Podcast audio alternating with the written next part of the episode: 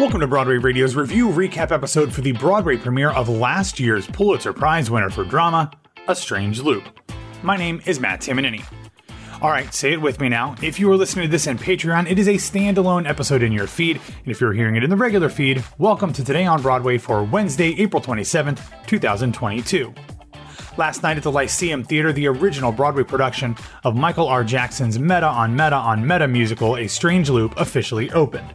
Jackson wrote the book, music, and lyrics, and the show is directed by Stephen Brackett and choreographed by Raja Feather Kelly.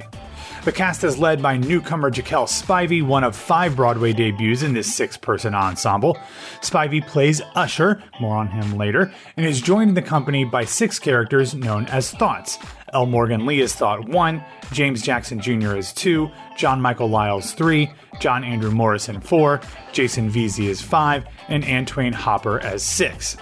The show looks to expose the heart and soul of a young artist grappling with desires, identity, and instincts he both loves and loathes.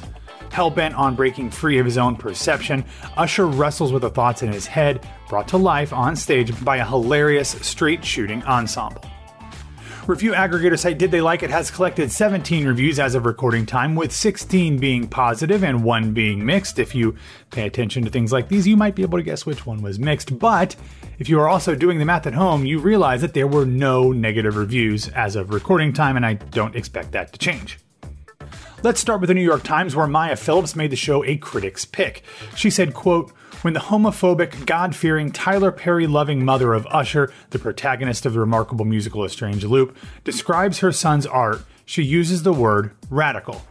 She doesn't mean it as a compliment. But A Strange Loop, Michael R. Jackson's Pulitzer Prize winning meta musical about a black queer man's self perception in relation to his art, is radical. And I definitely mean that as a compliment. This musical forgoes the commercial niceties and digestible narratives of many Broadway shows, delivering a story that's searing and soft hearted, uproarious, and disquieting. Much like the meta nature of the musical itself, Phillips looks to insert herself just a little bit at the end of her review, writing, quote, The tricky task I face as a critic is figuring out how to write about a work whose brilliance has already been noted. The New York Times named the show a critic's pick in 2019, and I wrote briefly about the show's Broadway tryout in Washington, D.C. this fall. It's already won the Pulitzer, and yet it seems as if there is no measure of praise that could be too much. After all, this is a show that allows a black gay man to be vulnerable on stage without dismissing or fetishizing his trauma, desires, and creative ambitions. Now that's some radical theater. Diep Tran for Broadway News wrote, quote, As I am writing this, it occurs to me that what Jackson does with The Strange Loop isn't just write a musical with catchy tunes and clever lyrics. He's also successfully testing the conceit of how the universal is rooted in the specific. In making the lead character a fat, black, gay man within an industry and larger society that prioritizes and idolizes skinny white bodies, Jackson is making a black gay man an embodiment of the universal. And he's also written one of the best and most groundbreaking new musicals of the Broadway season. A Strange Loop has a circuitous concept. It is about a black gay man named Usher who is writing a musical called A Strange Loop about a black gay man trying to write a musical. Even the ingenious set by Arnulfo Maldonado is actually a successfully smaller series of loops. But the best way to describe A Strange Loop is as a concept musical about self loathing. Diep ends her review writing, quote, Musical theater tends to paint a portrait of a world that is more beautiful than the one we actually live in. Where life is beautiful, the girls are beautiful, even the orchestra is beautiful. With a strange loop, Jackson is showing the unvarnished truth of what it is to be surrounded by self doubt and then to finally overcome it. Yes, it's still a musical, but here, the songs are the sugar that makes the medicine go down. Naveen Kumar, writing for Variety, said, quote, The new musical by Michael R. Jackson performs a phenomenal feat. It is both a raw and unflinching interrogation of identity in the most furiously entertaining show on Broadway. Juan Michael Porter II in New York Theater Guide wrote, quote, Wow, I thought to myself as my body leapt to its feet on its own volition to applaud a strange loop. This must be how people who saw the first performances of Showboat, Oklahoma, Company, Rent, or Hamilton felt. Though I've witnessed and studied the innovations in each of those musicals, none of them are as revolutionary as what Michael R. Jackson has accomplished with his Pulitzer Prize winning musical, now making its Broadway debut. I'll wrap up with Adam Feldman's 5 out of 5 star review for Time Out New York, in which he wrote, quote, This wide ranging intravaganza, not extravaganza, intravaganza, takes a deep dive, often barely coming up for breath, into a whirlpool of ambition and frustration as his seeming alter ego struggles to find himself amid traps of sex, race, family, body image, religion, and entertainment. It's screamingly funny and howlingly hurts, and it's unmissable. If you would like to read more of these and other reviews, we will have links to both the Did They Like It and Broadway World review recaps in the show notes. Also, I've already got my ticket. I bought a damn ticket to this show a while ago. I wasn't missing this one a second time. So, that is all that we have for you. If you are listening to this on Patreon, have a wonderful hump day. And if you're listening to this in the regular feed, I will now send you over for the rest of Today on Broadway. Welcome to Today on Broadway for Wednesday, April 27th, 2022. I'm Broadway Radio's Matt Tamanini. And I'm Tell Me on a Sunday's Grace Aki. Hey, Grace, how are you? I'm doing well. How are you, Matt? Good. It, it feels like things are getting back to normalish, not like gestures wildly into the world, but in terms of like Broadway news and stuff, with uh-huh. all of the openings that we're having, obviously there's a ton of stuff coming from that, but with looking at the rundown for the schedule today, it's feeling like the before times in terms of this gets announced and this gets announced and this casting and this and this and this. It's feeling like the old days. And I know you weren't here with us on Today on Broadway pre pandemic. No. But m- most days we would have just a ton of stuff and it is starting to feel like that again. I don't know if that's better or not um, in terms of like the world at large, but it is giving us some interesting things to talk about. So I'm looking forward to that. But I do want to remind everybody that you can get all of Broadway Radio's content over at patreon.com slash Broadway Radio before you can get it in the regular feed. I am still trudging along doing uh, review recap episodes for every Broadway opening there in Patreon first before they will then become a part of Today on Broadway there. And let's get into the news. And the first news came in the form of a tweet. And rather than the tweet being associated with a, a hastily put together notes app uh, announcement, this had a very nice graphic along with it. And it came from the Oz phone of director John M. Chu, who, sa- who said, Special Wicked update. Thank you for all the support these past several months in anticipation of the Wicked movie. We have so many exciting things to share, but for now, I'm giving you one or two, rather. Here's what happened. As we prepared this production over the last year, it became increasingly clear that it would be impossible to wrestle the story of Wicked into a single film. We're put a pin in that. We're coming back to that. Without doing some real damage to it. As we tried to cut songs or trim characters, these decisions began to feel like fatal compromises to the source material that has entertained us all for so many years. So we decided to give ourselves a bigger canvas and make not just one Wicked movie, but two. I had to check the date because I was like, this is April 1st, isn't it? It is not. With more space, we can tell the story of Wicked as it was meant to be told while bringing even more depth and surprise to the journeys of these beloved characters, yada, yada, yada. So get ready because Wicked is finally coming to you on successive Christmas holidays beginning December 2024. Uh, here's the thing, Grace. What's that thing? I saw Wicked at the Gershwin Theater less than a month ago, or a mo- uh, I guess a, a month and a half ago. It was a very tight and well put together two hours and 45 minutes with a 15 to 20 minute intermission. Yeah, they've been doing it for a while. Yeah, they know what they're doing, and it's it's a fairly movie length musical property, especially when you take out that intermission. So, what in the world are they working with where they need to do two whole films, which will be at least an hour and a half, probably closer to two hours a piece? How many new songs is Stephen Schwartz writing for this movie? You know, I think that. I think that, you know, if we look at the source material, if John M. Chu is reading the book and he says, there's an animal orgy that's in this and there's not one on stage, and I'm just curious, Oh like, my God, are Grace, Gra- hold on.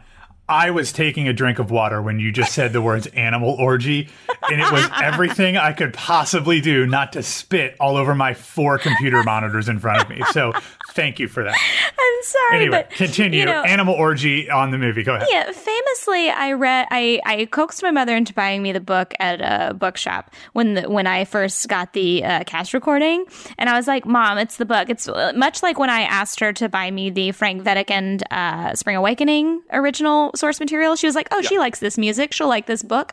Uh, the script that those two things are not the same. Uh, so I think that this is one of those times when we might be getting more of the content from the the book and and not so much like every single second of the show um it's it's very confusing but again like nothing i'm not putting anything past this entire production because we've waited 10 years plus for the movie and i remember having a conversation uh, what a couple years ago now um asking like why this had taken so long. And famously like most producers are more inclined to produce a film adaptation of a a show that when the box office numbers dip a little bit um, as far as like you know attendance. And so that's when they're more likely to pounce on a movie adaptation. Obviously that has happened in recent years a little bit. I'm not trying to speak ill of the production. I just mean that like that's Yeah, when they're choosing. okay. it's a, oh of course it's an incredible production. Of course it's still doing great. Um, i just mean to say that like they do it to also reinvigorate uh, the the franchise right? So I think it's it's smart, but obviously the the repercussions of the fandom has been really comical today. Uh, I don't think that it's serving the way that they wanted it to. It's not you know more uh, wicked electric boogaloo like i don't think that people are like oh this means more wicked i think they're a little perturbed so who knows? I mean, famously, if you remember me talking about my mother seeing it when she took me on my 13th birthday to see Shoshana Bean and Megan Hilty, uh, it was my first Broadway show, and we promptly left after Defying Gravity because she thought it was the finale. So maybe she's taking a note from Margaret. Maybe maybe John M. Chu is taking a note. Well, I mean, that's uh, that was going to be my question. Like, so does the first movie end with defying gravity when we've had literally almost no legitimate conflict in the entire film? Obviously, like you said, they can restructure things from the book and everything, or does defying gravity get moved up to you know what would be an act break in the first movie I, it's it's just really hard to contemplate what exactly this is going to look like. My favorite of the Twitter jokes, though, was um, Wicked 2 Bach to Oz, which Yeah. was. That was a good one. Um, You didn't like so- mine, Wicked to the Squeakquel? Oh, I didn't see that one. That was, I know you love your uh, your mouse and rat movie references, so uh, gotta that's actually a chipmunk movie uh, reference. But anyway, I yeah, I, this is just weird. I I love John M. Chu. I think I haven't seen a movie that he's done that I didn't think was really good, um, especially when it comes to musical and and fantasy type things. So uh, yeah, sure, uh, but I don't know that this is what anybody wanted. This is not the Hunger Games. This is not, um, you know, Twilight or Harry Potter. I don't know that this needs it. I'm not going to be mad that we have it, but I don't know that this is necessary by any stretch of the imagination. Exactly. All right. Speaking of how well or well not Wicked is doing, and I will say with your your comment about the producers, Wicked has like two main producers. Yeah, yeah, yeah. One, one of them has wanted to have this movie done for a long time. That Mm-hmm. one also happens to be the former movie exec who brought this to the musical stage. The other one, who is more of a theatrical producer, has fought it tooth and nail. Yeah. Uh, and I have been on the inside of some of these conversations Mm-hmm. uh, during my previous line of work. So uh, there's also an internal struggle about when and how this movie gets made, but that's Mm-hmm. a conversation for another day. Anyway, Wicked is still doing well, and we'll talk about that as we get into this week's Broadway grosses. In all, last week, the main stem's 35 shows, including the return of Paradise Square after the COVID delay, saw a 2% or 524 ish thousand dollar drop in revenue, despite seeing a 2% or 6,000 person increase in attendance. I think it is fairly safe to assume that all of the comps and openings and press tickets surrounding uh, opening night performances and press previews played at least a decent part uh, of that equation where we saw a decline in revenue but an increase in attendance over the past week. Fortunately, there were no COVID related pauses at any of the shows last week. Knock on wood. In total, Broadway played to a combined 84% capacity with only two shows at less than 61% capacity. And there were many, many, many either over 100 or right at like 99, 98%. The Music Man, which was at 99.81% capacity, retained its position at the top of the grosses charts, bringing in $3,464,388, followed by Hamilton at 2.4 million, The Lion King at just over 2 million, Wicked at 1.91 million, still doing pretty well, and Plaza Suite and The Cursed Child effectively tied for fifth place at 1.684 million. The other shows north of 1 million buckaroos last week include Moulin Rouge, MJ, Beetlejuice, Aladdin, Six, Macbeth, Funny Girl, The Book of Mormon, and Hadestown. And this actually made me really excited, Grace. The show that was next on the list was Tina, and it mm-hmm. brought in, it was within 31K of seven figures, and that 970 ish thousand dollars was about 95K more than it had grossed all year. Uh, it's its highest by a lot. And since March 20th, it has raised its gross total incrementally up $180,000. So I'm not sure what's led to that. If it's just increased, you know, tourist traffic and, and people that are more likely to see Tina, you know, bridge and tunnel type crowd. Um, coming to the city. I, am not sure, but I am I'm very happy for everyone over at the Lunt Fontanne, even though uh, Adrienne's not there. I thought that that was a show that was built around an electric performance, and everything I've heard for the subsequent Tinas has said that that is still continuing. Mm-hmm. Down at the other end of the scale, despite some very strong reviews, for Colored Girls is still struggling despite a 15K improvement up to $144,377. That was followed by The Skin of Our Teeth, which had good to mixed reviews uh, the other day at 175,000. Hangman was at 252,000, and then Paradise Square had $253,374 in its Broadway return. So things are doing pretty well.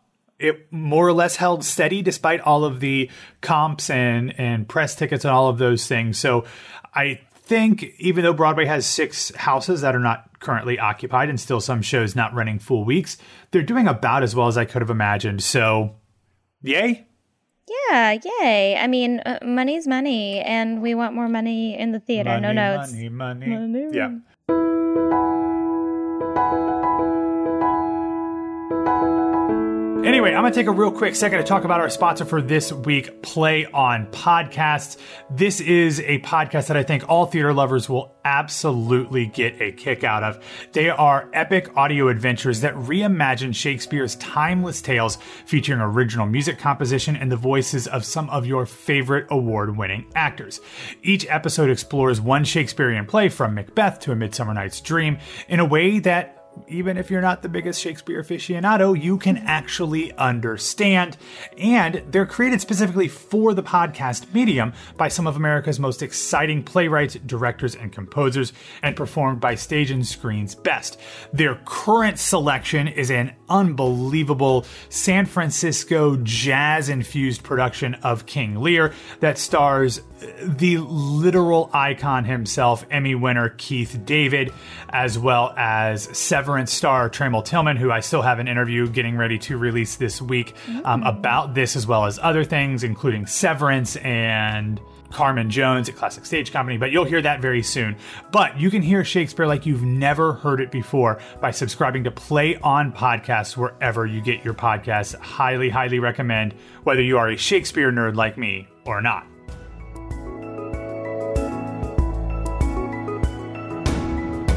All right, Grace, let's real quick run through some other news. I know you uh, and Ashley talked about some nominations. Was the Drama League nominations that you talked about on yesterday's show? Um, we have more nominations now, and this time it is coming from the Outer Critics Circle. Real quick, I won't do all of them, obviously, but I'll do the highlights here. Outstanding New Broadway Musical MJ, Mr. Saturday Night, Mrs. Doubtfire, Paradise Square, and Six. Outstanding New Broadway Play, Birthday Candles, Clyde's, Skeleton Crew, The Lehman Trilogy, and The Minutes. Outstanding New Off Broadway Musical, Black No More, Harmony, Intimate Apparel, Kimberly Akimbo, Little Girl Blue. Outstanding new off Broadway play Morning Sun on Sugarland, Prayer for the French Republic, Sanctuary City, and The Chinese Lady. The John Gassner Award, which is presented to a new American play, preferably by a new playwright. Uh, the nominees are Colored Water by Erica Dickerson Despenza, English by Sanaz Toossi, Selling Kabul by Sylvia Khoury, Tambo and Bones by Dave Harris, and Thoughts of a Colored Man by Keenan Scott II. Outstanding revival of a musical Broadway or off Broadway Assassins, Caroline or Change, Company, The Music Man, The Streets of New York. Two of those are by Sondheim. One of them appeared at the Sondheim Theater. I think there's a connection. Outstanding revival of a play, Broadway or off Broadway for colored girls. How I Learned to Drive, Take Me Out, A Touch of the Poet, Trouble in Mind. Um, I won't go through all of the actors that were nominated because they have all they break down all the categories quite a bit. But there are some great nominations in there, including people that we have talked to on this show recently. But I will shout out in the outstanding solo performance category, uh, Alex Edelman.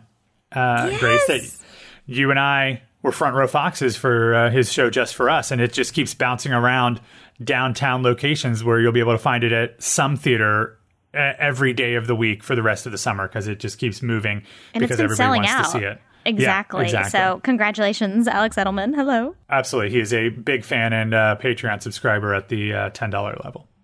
Uh, all right, so let's get into some show and casting news. There is a lot, so I'm going to rip roar through all of this, and we are going to start with the upcoming Broadway revival of August Wilson's The Piano Lessons. We already know that Samuel L. Jackson, the indomitable Danielle Brooks, and John David Washington are going to be in the cast. They're going to be joined by Trai Byers, Ray Fisher, superhero in his own right, Ray Fisher, April Mathis, and the prom star Michael Potts. That show will begin performances at the St. James Theater on September 19th for a 16 week engagement. You're damn right. I'm going to figure out, make sure a way to get into that one. Love me some of that. Uh, then also going over to the Majestic Theater, the Phantom of the Opera announced some permanent as well as some temporary updates in their casting. Joining the production as Raoul will be Jordan Donica. He is currently getting ready to star in Into the Woods. Um, he will be joining on May 29th as he will be playing a limited engagement as current Raoul. Um, my recent guest, John Riddle, will be departing to be a part of Titanic, which I believe you and Ashley discussed on yesterday's show. We sure did. You sure did. And then also um, rejoining the cast after a leave to do an opera will be Maree Johnson as Madame Giry. And then Kanisha Marie uh, Feliciano will be joining um, in an ensemble role, but will be understudying the role of Christine. She is also a woman of color, so it's nice that they are continuing that trend in that role as well. Next up, this is part of a week of announcements happening over on the Mean Girls Broadway Instagram account. Um, Yeah. But they announced this week that the new Janis Sarkisian is coming straight from Oz. Current Broadway Elphaba. Lindsay Pearce will be joining the show as Janice. Uh, this feels like a great replacement. She is going in to take over for another former Elphaba, I believe, Mary Kate Morrissey. Uh, yeah, she. I think she was a standby for Yes. for for uh, Elphaba at one point. So very cool. I, I think that that role needs a power belter like that. So that should be a very very good addition to the cast. You know how much I love me some Mean Girls, so maybe I'll find a way to see that tour again at some point. All right, moving on. The Pulitzer Prize finalist show Circle Jerk. Yes, you heard me right. Yes. Pulitzer Prize finalist show Circle Jerk will be coming to New York's Connelly Theater this summer for a combination hybrid in person and live streamed production that will start uh, performances on June 8th with an opening on June 14th and run through June 25th. If you remember, this is a show that was streamed specifically in 2021 and was very highly regarded and obviously so much so that it was named one of the finalists for the 2021 Pulitzer Prize for drama. Um, it is unlike I watched it. It is unlike anything you can possibly imagine. In this new configuration, in person audiences will actually Yeah. get to experience the rollicking joy of the fast paced comedy and their behind the scene antics, while streaming audiences can watch and rewatch the multi camera spectacle from anywhere in the world. I it's like you're the live studio audience, which is fun, but if you've seen it, also perhaps a little bit terrifying. Um, I just have to say, I did not know that this was coming. This is really exciting news, and I hope that you're able to come because I haven't been able to go inside the Connelly Theater. That's where they're hosting She NYC for this year. Mm-hmm. So I will get to see a show mounted before I have to go in in before- July. Before you do your show. Yeah, yeah, yeah. Right. There So this will be really cool. I mean, the, this the place looks amazing. And Circle Jerk, Jerk was, so, I mean, literally the discussion for like a month on Twitter was this particular show. So I'm really excited to see it. Yeah. Um, we have some breaking news uh, right now that I'm going to break right here on Yeah. today on Broadway. The Little Prince will conclude its limited Broadway engagement early on Sunday, May 8th. Um, it I did not mention it in the grosses, but the grosses were pretty bad. So the Little Prince will be vacating the Broadway on uh, Mother's Day. So sorry, Mom. Sorry, Mom, Le Petit Prince. Oh, very well done. Um, real quick, one more streaming thing. The Red Bull Theater has announced that they will be streaming their critically acclaimed all female production of Macbeth, adapted and directed by Erica Schmidt from 2019. The virtual admission will be just $25 and it will be available from Monday, May 16th through Sunday, May 29th. And finally, here we are at the feel good recommendations part. I had a lot of options. I Yeah. wanted to mention the fact that they have announced the cast for the upcoming world premiere musical. Great British Bake Off the musical. That'll be in the show notes if you want to figure that out. They also released a new song from the new Frank Wildhorn musical, The Song of Bernadette. Um, Carrie Manolakos, who I've met and interviewed before, um, sings it. It's very Frank Wildhorn. But there really was only one option in terms of the feel good recommendations. and Grace, I'm need, I'm gonna need you to do me a favor. Can you do something for me? Yeah, of course. Before, as you come into the city on Cinco de Mayo, I'm gonna need you to stop by Duane Reade or CVS or something and just pick up an extra pack of tissues because Well, Matt, famously, I have theater handkerchiefs. Okay, that's great. I will take one of those as well. Uh, sustainable. Thank you very much. I appreciate that. Um, because on Tuesday we got a look at the behind the scenes rehearsal footage for Encore's Into the Woods. And Grace, you and I have not had a chance to talk on air about the departure of Christian Borle and the replacement with Neil Patrick Harris. You and Ashley handled those duties a few weeks ago. We talked about it in text and, and on Twitter, I believe. Um, but n- I, I, I'm disappointed about Christian. but the fact that I watched Heather Headley act her butt off in this like 30 to 45 second clip of her um, singing Stay With Me was enough to drive me to tears. I wept throughout all of the rehearsal footage. There was one, like, there was just one little part where they're doing ever after and they're like moving around in these little pods you know in like the choreo and one of the pods is sarah bareilles up front as the baker's wife flanked by ann harada jordan donica and anne Gol- annie golden like and It's, that's just it's like actually of the illegal. it's technically It's illegal what they've done.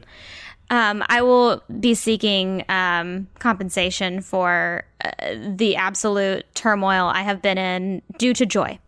Uh, it, I will. I will say this every day until I'm blue in the face. Famously, famously, my friend Michael Fling, who works at uh, Goodspeed and also used to work at the Muny, um, used to retell me this story over and over about being in the rehearsal room with Heather Headley as the witch when they did Into the Woods, Oh. with and Ron McClure, yeah with Rob McClure. Like it was a whole thing. And in her performance, they were in rehearsal and she would she would get ready for that specific scene actually. And she would kind of like muster it up and she would be like, Okay. All right, we're ready to go. Mm-hmm, mm-hmm. And then she would just go right into it. And literally, you could hear a pin drop in the rehearsal room. Like everyone was just so stunned. So the fact that I feel like we got to look at what Michael looked at four years ago or whatever it was, Yeah.